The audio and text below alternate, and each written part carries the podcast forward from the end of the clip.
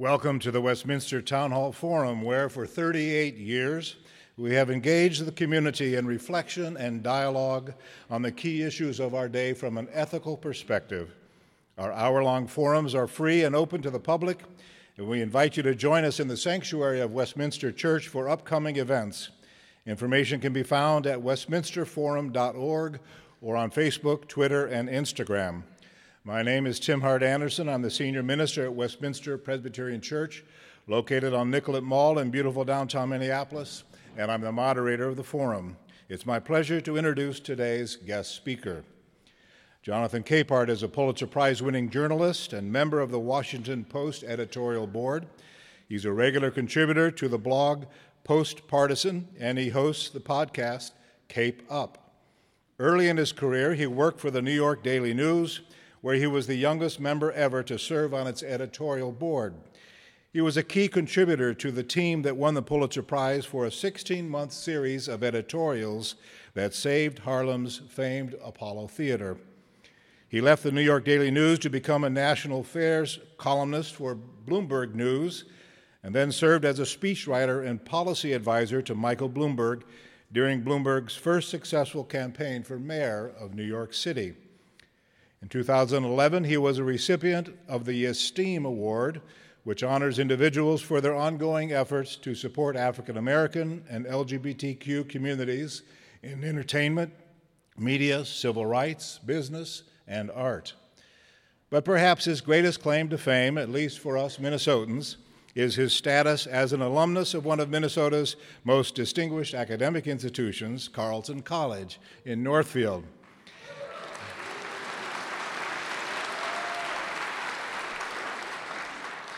I haven't even gotten to you, Jonathan, and they're already cheering.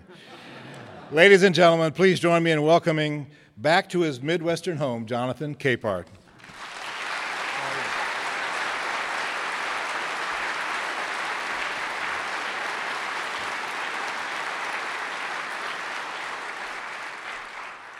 I have to get my handkerchief out because who knows, I might cry, because that's what I do. Um, thank you very much, uh, Westminster Town Hall Forum, for the invitation to speak to you today. Thank you, Tim Hart Andersen, for your introduction. And thank you to the great state of Minnesota for your role in shaping who I am. 30 years ago, this June, I graduated from Carleton College and stayed an extra year to work for then college president Steve Lewis, who was and remains a dear friend and mentor. And I do believe, I haven't found you yet, but I do believe you are in the audience. And uh, with him is another dear friend and mentor and guardian angel, Judy Lewis, his wife. Thank you both very much for, for being here, if you are indeed here. Thanks to my husband and the Schmidt family, good North Dakotans who have lived on and near Otter Tail Lake for decades, I get back to the state at least once a year so, to family who might be listening on the radio, hi. now, I know I'm supposed to deliver a bold look at today's headlines, right? but let's be honest. In Trump's America, today's headlines are exhausting. Has he fired anyone else by tweet again? Has he attacked House Intelligence Committee Chairman Adam Schiff again? Or House Judiciary Chairman Jerry Nadler again? Or former FBI Director James Comey again? Or Hillary Clinton again? Or Democrats again? Or immigrants again? Or asylum seekers again? Or the press again? Has he diminished our standing in the world again? Has he attacked our allies again? Has he attacked the small d democratic institutions that have helped make this world relatively safer for almost for more than 7 decades, like NATO again? Has he talked about the love letter from North Korean dictator Kim Jong un again? Has he taken Russian President Vladimir Putin's word over that of US intelligence leaders again? Has he praised the strong arm tactics of Duterte in the Philippines again? Has he coddled white supremacists abroad and here at home again? Has he made yet another bold declaration to close the US border with Mexico, or to support background checks for gun purchasers, or to create a quote, bill of love to protect dreamers again? Or has he reversed course as if he never said what he said again? Has he rendered meaningless the orthodoxy the Republican Party spent generations creating and preaching again? Has he trampled the Constitution again. And at an average of nearly 22 falsehoods and meeting claims a day this year, according to the Washington Post fact checker, has President Trump lied again? Has he? No, seriously, someone check Twitter. Check, check Twitter. Has he? That litany I just recited only highlights how absurd things are today and it barely scratches the surface of all the deplorable things President Trump has done, is doing, and will do while in office. But I don't want us to lose sight of a few things as all these headlines swirl around us like a quarterly hour hurricane. More, most importantly, I don't want us to lose hope.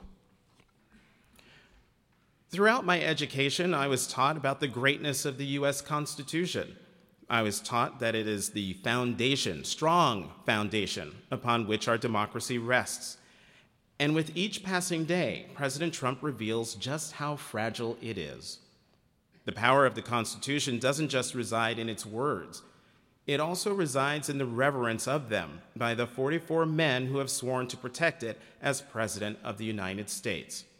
No matter the party, whether Republican President George W. Bush, or his successor, Democratic President Barack Obama, once they walked into the Oval Office, their personal interests took a far back seat to the interests and well being of the nation. Preservation of the moral authority of the presidency came first. Upholding the rule of law and the fundamental tenets of democracy came first, if only to serve as a model for other nations or as a beacon of hope for those in nations where liberty and justice are in short supply. Our current president has neither the reverence for the Constitution nor the moral core needed to lead this nation. That's because he lacks the one thing modern predecessors had a sense of shame. That emotional brake that should keep us from doing the regrettable or unforgivable. And if we've done either, it is that sense of shame that allows us to atone for or be held accountable for our offense. President George W. Bush apologized for his administration's woeful response to the disaster caused by Hurricane Katrina in 2005.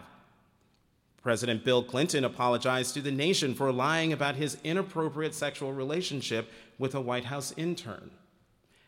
Even Richard Nixon with all his paranoia and personal drama, resigned rather than suffer the shame of impeachment after his role in the Watergate break in was revealed. Not President Trump. Every day since January 20th, 2017, we have endured a demoralizing deluge of drama and dysfunction from an incompetent president who has run roughshod over decorum and decency and is an affront to our nation's history and the men who preceded him.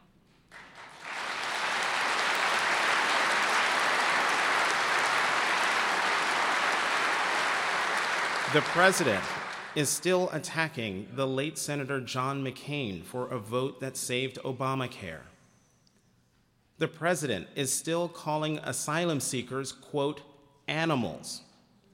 The president is still calling the investigation into Russian interference in the 2016 election a, quote, witch hunt. The president still can't find the same ferocity of condemnation for white nationalist terrorism that he directs at Islamic radical terrorism. The day President Trump said there were, quote, very fine people among the neo Nazis, Klansmen, and other white supremacists marching through the streets of Charlottesville chanting, quote, Jews will not replace us, including one who slammed his car into counter protesters, killing Heather Heyer, is the day he fully ceded the moral authority of the Oval Office and through it all, and through it all, there has been relative silence from the Republican Party. There are a few sycophants who excuse President Trump's horrendous conduct and policies as those of a non politician. But for the most part, the party of fiscal probity, of moral superiority, that hectored Democrats as godless tax and spend liberals for decades, has nothing to say about their standard bearer's penchant for adulterous affairs with porn stars and Playboy playmates, not to mention his deficit busting tax law, to name just two of Trump's apostasies. Now, there's a reason for this fear. Not necessarily of Trump, fear of the people who put him in office. How much fear could there be when his national approval rating is bouncing between 39%, according to Gallup in, uh, on March 10th, and 43%, according to the NBC News Wall Street Journal poll in late February. The results of a YouGov survey of voters conducted just this past weekend could not be more timely for me to make this point. President Trump's job approval rating among Republicans sits at 83%. Among those who voted for him in the 2016 election, President Trump's approval rating is 87%. But wait, there's more. YouGov asked respondents who said they approve of the way Donald Trump is handling his job as president if they, quote, approve of everything the president has done, or if they, quote, approve of most of the things the president has done, but disapprove of a few of the things he has done. The combined result 91%. Go against President Trump, and you are just asking for a primary challenge from your right. And side note, for a president who only cares about the applause from his base, it explains why he hasn't bothered to broaden his appeal beyond that base. This might also explain why President Trump is reportedly trying to jail babies at the border again, which, curiously, was a bridge too far this time for his now ousted Secretary of Homeland Security, uh, Kirstjen Nielsen, but I digress. No wonder the people who had the courage to stand up to the president were Senator Jeff Flake of Arizona and Senator Bob Corker of Tennessee, two now former members of Congress who announced their respective retirements after bruising primary challenges seemed imminent. No wonder others have reversed course. See if you can guess who said this to CNN's Wolf Blitzer in March of 2016. He took our problems in 2012 with Hispanics and made them far worse by espousing forced deportation. Looking back, we should have basically kicked him out of the party. The more you know about Donald Trump, the less likely you are to vote for him. The more you know about his business enterprises, the less successful he looks. The more you know about his political giving, the less Republican he looks. We should have done this months ago. That was Senator Lindsey Graham of South Carolina. I wish I could give you a prize for whoever guessed that. Would that that Lindsey Graham were still around. Would that the Republican Party he was defending three years ago last month still, it still existed. That party is dead.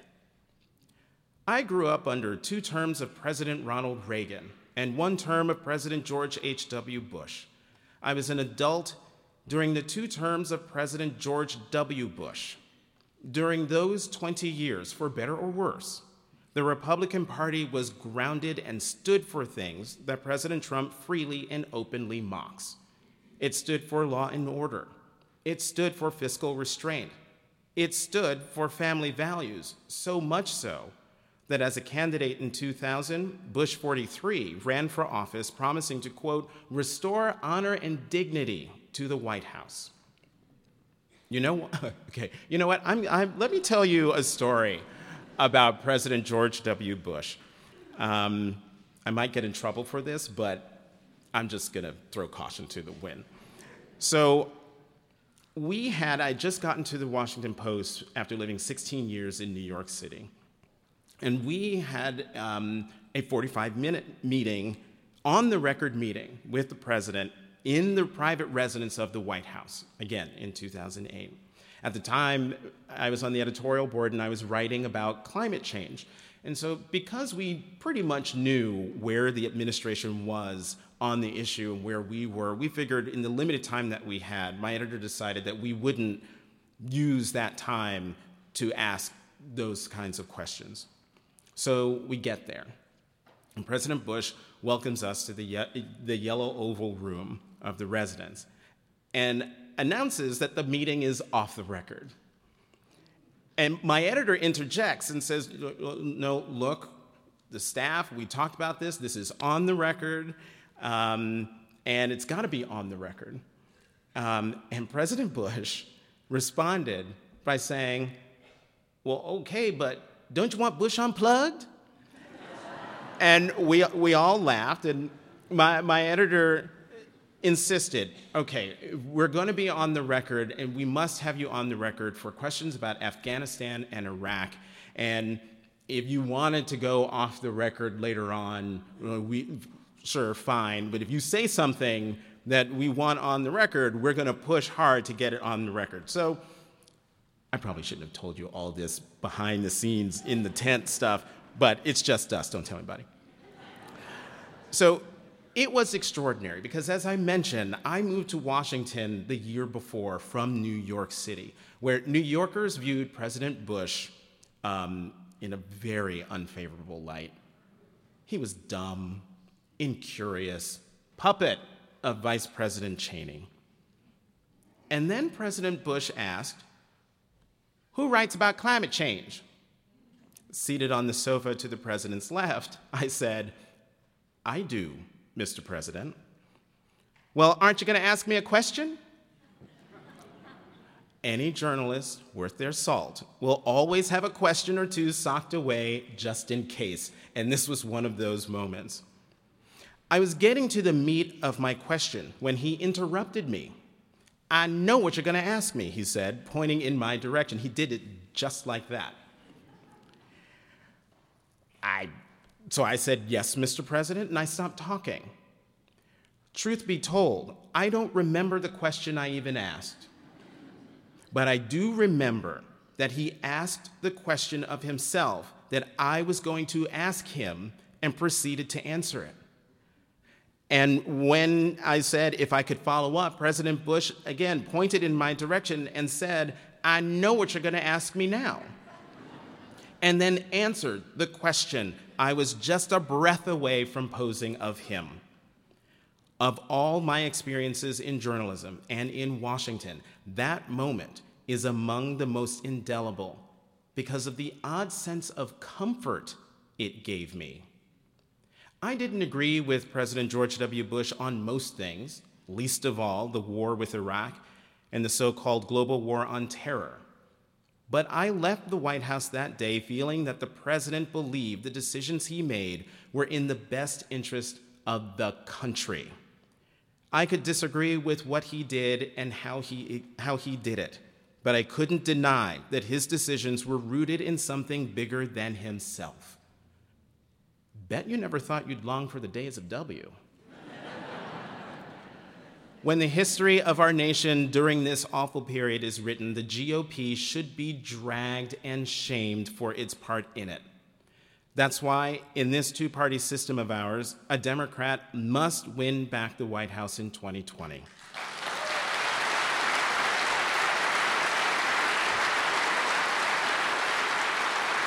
People, people ask me, who, who is the Democrat who can beat him? My response the Democrat, the Democratic nominee. Now, this runs counter to the way Democrats normally behave. See, Democrats have this annoying habit of always looking for the one, the one who will sweep them off their feet in a fit of electoral ecstasy. Only their one should make a go of it. All others are deemed inadequate or somehow all wrong for the party or the times. Then there's this other annoying habit. If their one doesn't win the nomination, then the person who actually does win is dead to them. You know it's true. This is the opposite of what Republicans do. They don't have this fixation over the one during contested primaries. It's not their thing.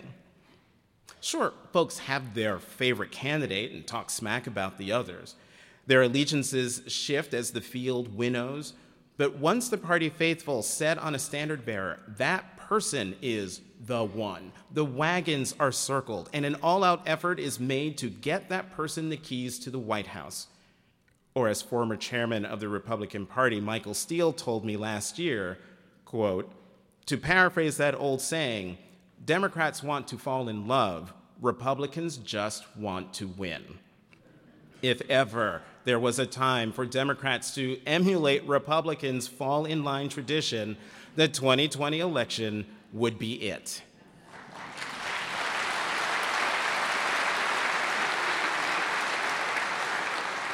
There are now 18 candidates running for the Democratic nomination with two more highly likely to jump in. If anyone's jumped in but since I've been speaking, just yell it out.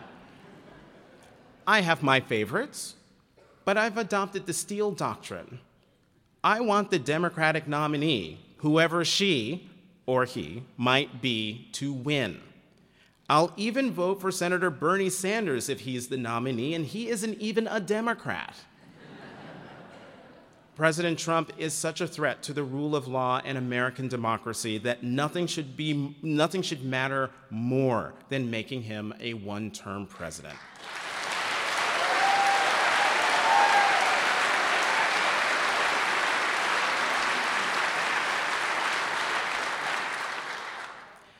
I feel so strongly about this because I want my country back.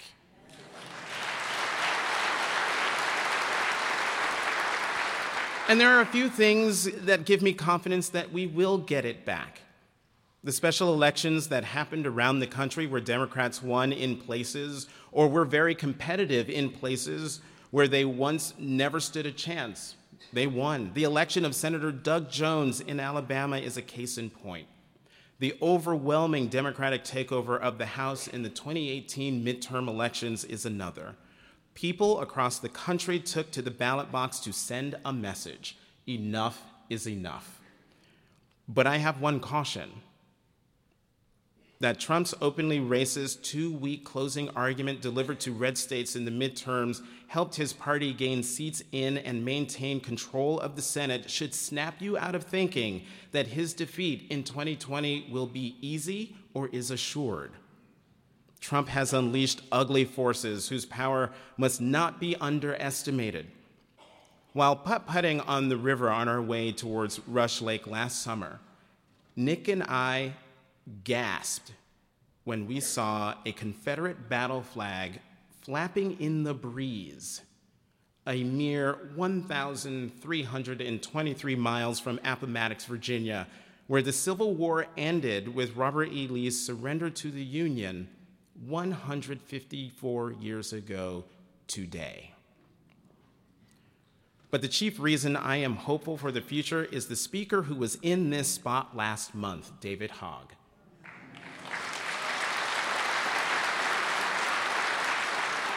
He and the Parkland kids who survived the mass shooting at Marjory Stoneman Douglas High School immediately turned their anger and grief into enduring action I truly believe that they stand on the tiny shoulders of giants.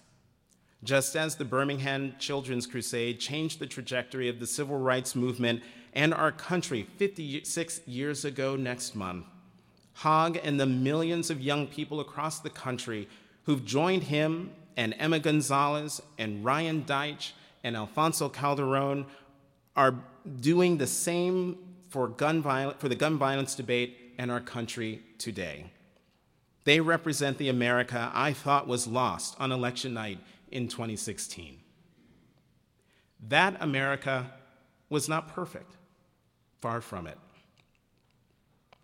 but we are a nation that strives for perfection. It might take us a while, but when that arc of the moral universe bends towards justice, more often than not, it is at the insistence of the American people or of their leaders who had the foresight to see the right path forward. My standing before you today is proof of our country's capacity to do right. Right by its people.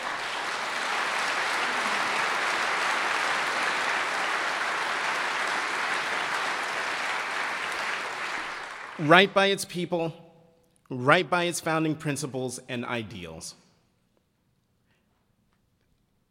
I am a descendant of slaves whose parents grew up in the segregated Jim Crow South. My cousins and I are the first generation in our family who didn't have to pick cotton.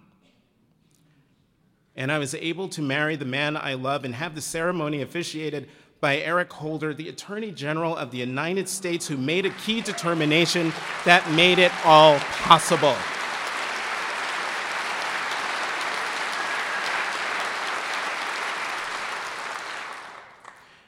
Now, I know what I've just said is incredibly self centered, both personally and as an American. But we must not forget that the United States isn't just a map, uh, uh, isn't just a place on a map. My story, our individual stories, our collective stories represent a very powerful ideal to people around the world. Last October, when I was in Amsterdam for a speech, I happened to notice the lock screen photo of one of my hosts on her phone. It was of the Statue of Liberty. In that moment, a chill went through me, for it was a glorious reminder that the lady in the harbor, that symbol of freedom and democracy and America, still means something to people around the world despite policies and actions of a president that call everything into question. Make America great again? Let's make America mean something again. Let's make America stand for something true and positive and fair again. Let's make America ours again. Thank you, and I look forward to your questions.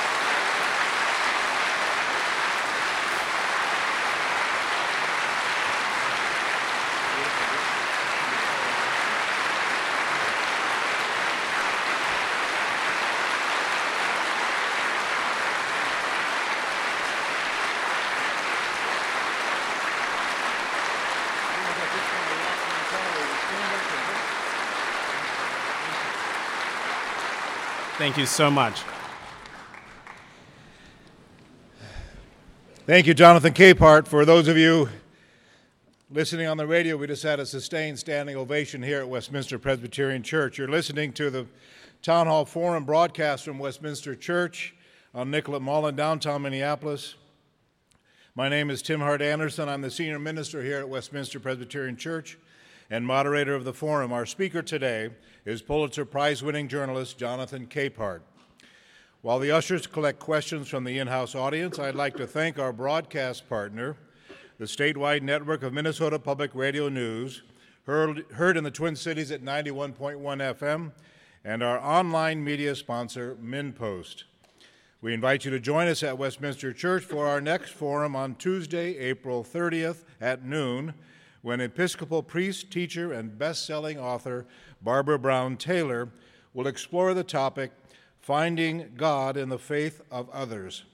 Visit our website, westminsterforum.org, for further information. And now, Jonathan Capehart, if you would return to the pulpit, I will present the questions from the audience. First question may be uh, pushing back a little bit on what you said. Uh, and I think if uh, President Trump were here, we might ask you this question. Let's see if you anticipate it. Uh, I don't know what you're going to ask me. The, the, president has called the newspaper you work for and other uh, outlets of the media uh, basically a front for the Democratic Party. And you sounded like a person who was clearly speaking on behalf of Democratic candidates for the presidency in the next election. How can you, as a journalist, uh, remain objective when you have that much passion in your, your own views? Easy. Shall we go to the next question? no, no, no, no, no. I know. I. Okay, so I'm pretending you're, you're President Trump. Mr. President. Please I'm- don't do that. I'm sorry.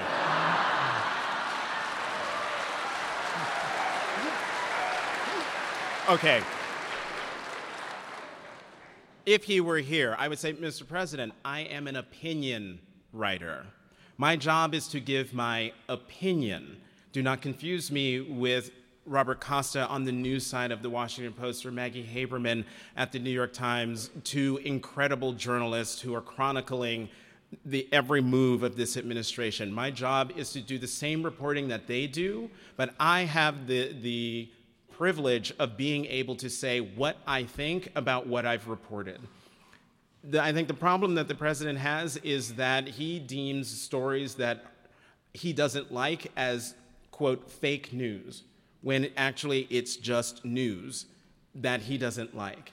And if he would like favorable coverage of what he's doing, perhaps he should take a look at his policies and start doing things that a majority of the American people would like for him to do.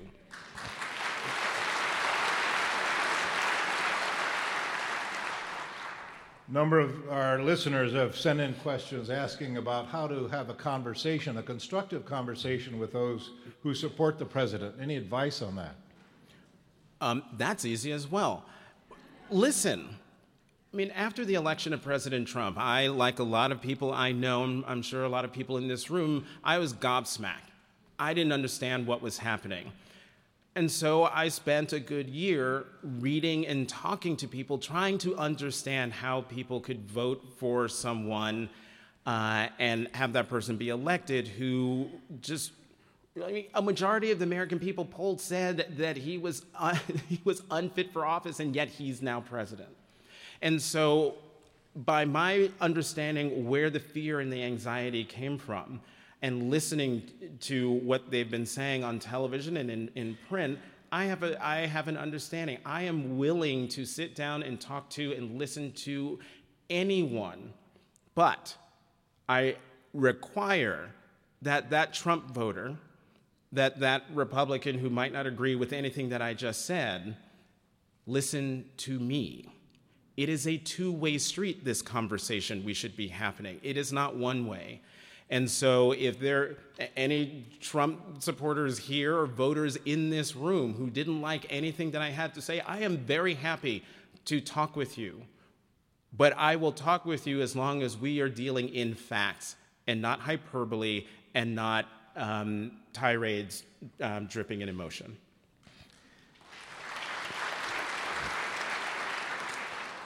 You referred in your remarks to your own family's uh, history of enslavement. I'm wondering how you feel about the issue of reparations, mm-hmm. which Ta-Nehisi Coates has raised for the nation in new ways, and it's become uh, uh, a kind of a lively topic these days. Any comments on reparations? Well, uh, I think it's H.R. 3 is the name of the bill that would establish a commission that I think would go a long way to helping the nation have the conversation it needs to have in order to have the more difficult conversation about reparations. What does that look like? In what form would that take? For far too long, uh, well, since the, before the formation of this country, our original sin was slavery. It continues to harm everything that we do, and yet we don't talk about it. We don't talk about the ways in which, big and small, it impacts our lives today. One of the things that, one of the reasons why I was so interested in finding out more about Trump voters is because the census a few years ago, I think, predicted by 2044, the United, there will be no majority in the United States. We will become a majority minority country. We can't even have the black white conversation right now. How are we going to have a conversation as a nation when whites will be in the minority. Our entire conversation on race will completely change when whites will be able to say, why am I not eligible for this program for minorities? I am one now. That kind of sounds ridiculous, right? Right now, but that's where we're headed. And as a nation, we're not even having the conversation to get us ready. I think HR 3 would be um, a good way to start having that conversation. And I'm sure this, every, folks in this crowd have probably read it. But if you have not read Ta-Nehisi Coates' um, epic piece in The Atlantic on reparations, please read it. I was not whenever I heard the word, I would just completely turn off. But once I read the case that he made, there is no denying that recompense in some form should be paid. But personally, I think, and this is a piece that I'm hoping to write at some point, I think at base, at least I'll speak for myself and, and no other African American, what I would really like most is for my nation to apologize for what it did.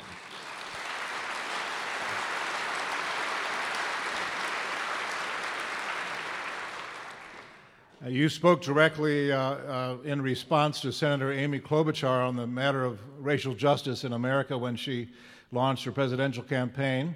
You were critical of her for not having mentioned that as an uh, issue she would deal with as president, especially in light of the Philando Castile uh, tragedy here in our community. Can you speak more about that? Has, has she redeemed herself in any way since that point? I know she's listening. Hi, Senator. So, Look, I'll make an admission.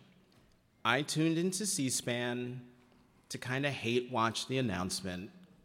Who does an announcement in the middle of winter outdoors in Minnesota in the middle of a snowstorm? We think it was a brilliant move. But, and I now agree with you because as I sat there and I watched, not only was it beautiful, but I thought her speech was terrific, except for that one glaring omission. If we're going to talk about the fact that Bernie Sanders, one of the reasons why Bernie Sanders um, lost to Hillary Clinton in the primaries is that she is that he did not attract African American voters and couldn't figure out how to talk to them. Why isn't that standard used for all the other candidates running for president? And why would Senator Klobuchar not use that as an opportunity? It's one thing to say, I believe in criminal justice reform, but it's another when you have an incident in your relative backyard to not mention his name, say his name, Philando Castile. The ripple effect of that killing through the African American community, not just here in this state, but around the country, was intense and not simply because his girlfriend was able had the wherewithal to start Facebook Live so that we could see that. I think the senator missed a big opportunity uh, to say something profound to, to Democratic Party voters. There is still time, Senator, to do that in a more public, in a more public and forthright way. Um, but so far, I have not seen that.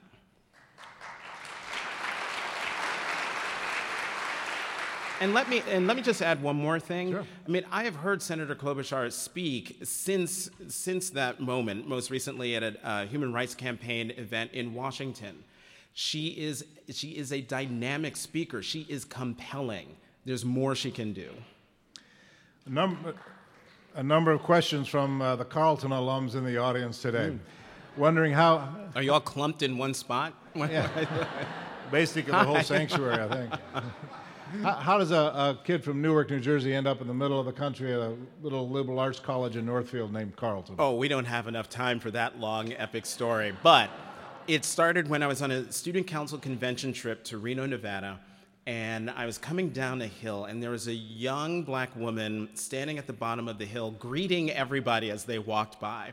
Hi, I'm Carol Barnett, and I'm going to be a freshman at Carleton College. So I get there, she introduces herself to me, says that to me, and I'm like, well, where's that? And she said, It's in Northfield, Minnesota. You should apply when it's your time to apply for college. You should apply. So that sort of stuck with me. But then, um, when it came time for me to apply, I wrote away, because this was pre internet, wrote away for the packet, got my little booklet with a drawing of, of Skinner Memorial Chapel on the, on the cover. And there was this, and again, this was pre internet. The fax machine hadn't even been invented yet. and so I called the admissions office every day, several times a day. Uh, and I spoke to this wonderful woman named Beth Clary, and she answered every question. My mother said to me, You know, you really should leave those people alone. Um, you, you, should really give, give them a break. So one day, I didn't call. Just didn't call. Two days later, the phone rings at home. And I answer and I say, Hi, it's Beth Clary from Carleton Admissions. Like, oh, oh, well, hi, Miss Clary, how are you? Oh, fine, we didn't hear from you yesterday. and so I'm just calling to see if you have any questions, if everything is right. I said, Well, actually, I do. And that moment for me, but also for my mother, was incredible because it showed when I decided to go, she would have loved if I had stayed closer to home, meaning within driving distance. But she said to me, I feel like I am sending you to a nurturing place. And so she was absolutely right.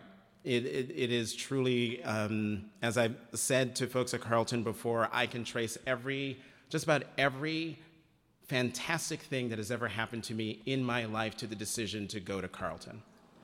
Wow.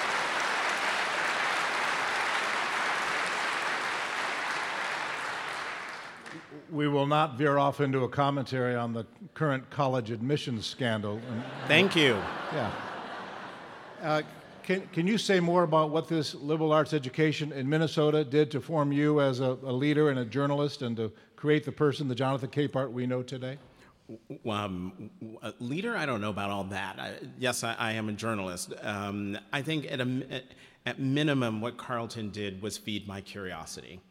It took this little kid who was burning up, rubbing the numbers off the keypad on the phone, burning the, their phone lines up with question after question after question. They did not squash it, they encouraged it, even when my grades went into the toilet because I was the news director of the radio station and news editor of the newspaper in the same term.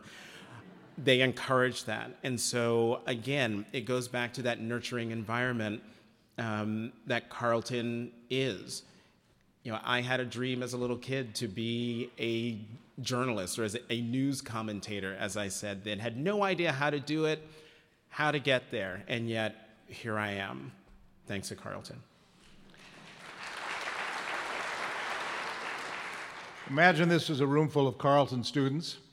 Uh, some people, uh, one of the students in the room today has sent this question up. Some people don't want to go to vote, especially perhaps younger people. How can we affect them? How would these Carleton students be encouraged by you to go vote in the next election? Well, don't be encouraged by me. If you're a young person and you are from upset to angry about things that are happening in the country, if you don't like what's happening, or in this case, not happening when it comes to climate change, if you care about criminal justice reform, if you care about doing something about the scourge of gun violence, if you care about LGBTQ plus kids and adults who want to live in a country and cities and communities where they feel safe, you name the issue that you care about and you don't think things are going the way that they should be, then you have to vote. There's no, there's no excuse for sitting on the sidelines. It does, it does no one any good to complain about the nature of things and the nature of politics if you haven't done your civic duty to get up, go to the ballot box, and make your choices known. Life is unfair. No, your candidate might not win, your candidates might not win most of the time. But what point is having the right to vote and exercising that vote if you don't do it? There again, young people, please hear me. You must vote. Your anger means something. Your concern means something. David Hogg was here last month. Don't follow me, follow him. Follow them. That's your generation. The Parkland kids are the people who, again, are the ones who give me so much hope. Be a part of that hope.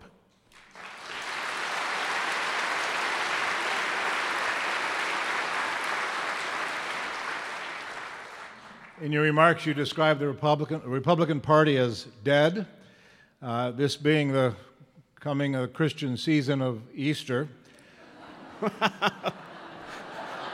I see where this uh, is going. You, you, can see where this question's going. I know what you're going to ask would a, me. What would a resurrected Republican Party look like to you, and is that a possibility? Um, you know, I always ask um, Michael Steele, the former chairman of the Republican Party, African American, you know, we're sitting and we're talking, and I give him that brother man look of like, why are you still in this party? and Chairman Steele says, you know, this is my party. I was here before Donald Trump took over the party. I know what the party stands for. I know what I fought for. And I am not going to let him or any of the people who follow him or support him drive me out. And so, what I would l- like to have happen, if, if, it's, if they keep the name Republican Party, fine. But what I would like is for the Chairman Steeles and the Nicole Wallaces and the Steve Schmidts and um, the, Tim, the, the Tim Millers and the other people who have been all over television pounding the, the, the table about what's happened to their party. I want them to get together and the millions of other Republicans in the country who do not like what has happened to the country and what has happened to their party to start taking whatever action that is that they can to start laying the foundation for a for a revived Republican Party or a new party. It is pretty clear that I am oh left of center, that I am um, a Democrat, but this is a two-party system the Democratic Party is nothing without the, a, a, viable and credible sparring partner that a strong Republican Party would make it, and vice versa. We need, as a nation, to have a strong Republican Party, and I look forward to the time when the Republican Party comes back. Uh, there are things in this administ- that this administration has done which can be undone by a new administration, a different administration. Are there some things in America that will have changed permanently by this administration's actions? The one thing that I fear the most that will be permanent as a result of this administration's actions will be the diminished standing of the United States in the world. That is the biggest thing that, that worries me. And with each passing day, as the president kicks the EU, kicks NATO, um, kicks our allies, cozies up to dictators, takes the word over the Russian president, uh, over US intelligence officials, at a certain point, the world will decide, if they haven't already, that they can't depend on America that they can't depend on the stability that we once were, despite the craziness of our politics. Abroad, America was always clear and focused, stable and strong. Once the world figures out that they can get along just fine without us, is a day that we will we will rue that day, um, and we won't like that diminished that diminished role at all. And that's the thing that worries me the most that could be permanent. With the 2020 election approaching, I've received several questions here asking about the possibility of uh, a war being commenced before then, or some violent intera- interject, uh, interaction uh, with, uh, say, Venezuela or Iran. What are the possibilities of that, do you think, with your ear close to the ground in Washington? Well, my ear is not that close to the ground, but um, especially on issues like that. But what I have learned with um, President Trump and his administration is that you have to, you have no choice but to expand your mind to the possibilities, the insane possibilities um, that could come. At no point on election night 2016 did I ever think that I would read a story about the United States jailing babies at the border. So, the possibility of the United States going to war with Iran, going to war with Venezuela, taking some military action, I, I, I don't want to even contemplate that scenario, but I'll be honest and say it wouldn't surprise me in the least, given who the president is, uh, given the fact that it's not about the country, it's about him. And um, we need to get to a point where the chief executive, the person sitting behind the Resolute desk in the Oval Office, is, is there because they're putting the country first and not their personal political interests first. Thank you, Jonathan Capehart. Thank you so much.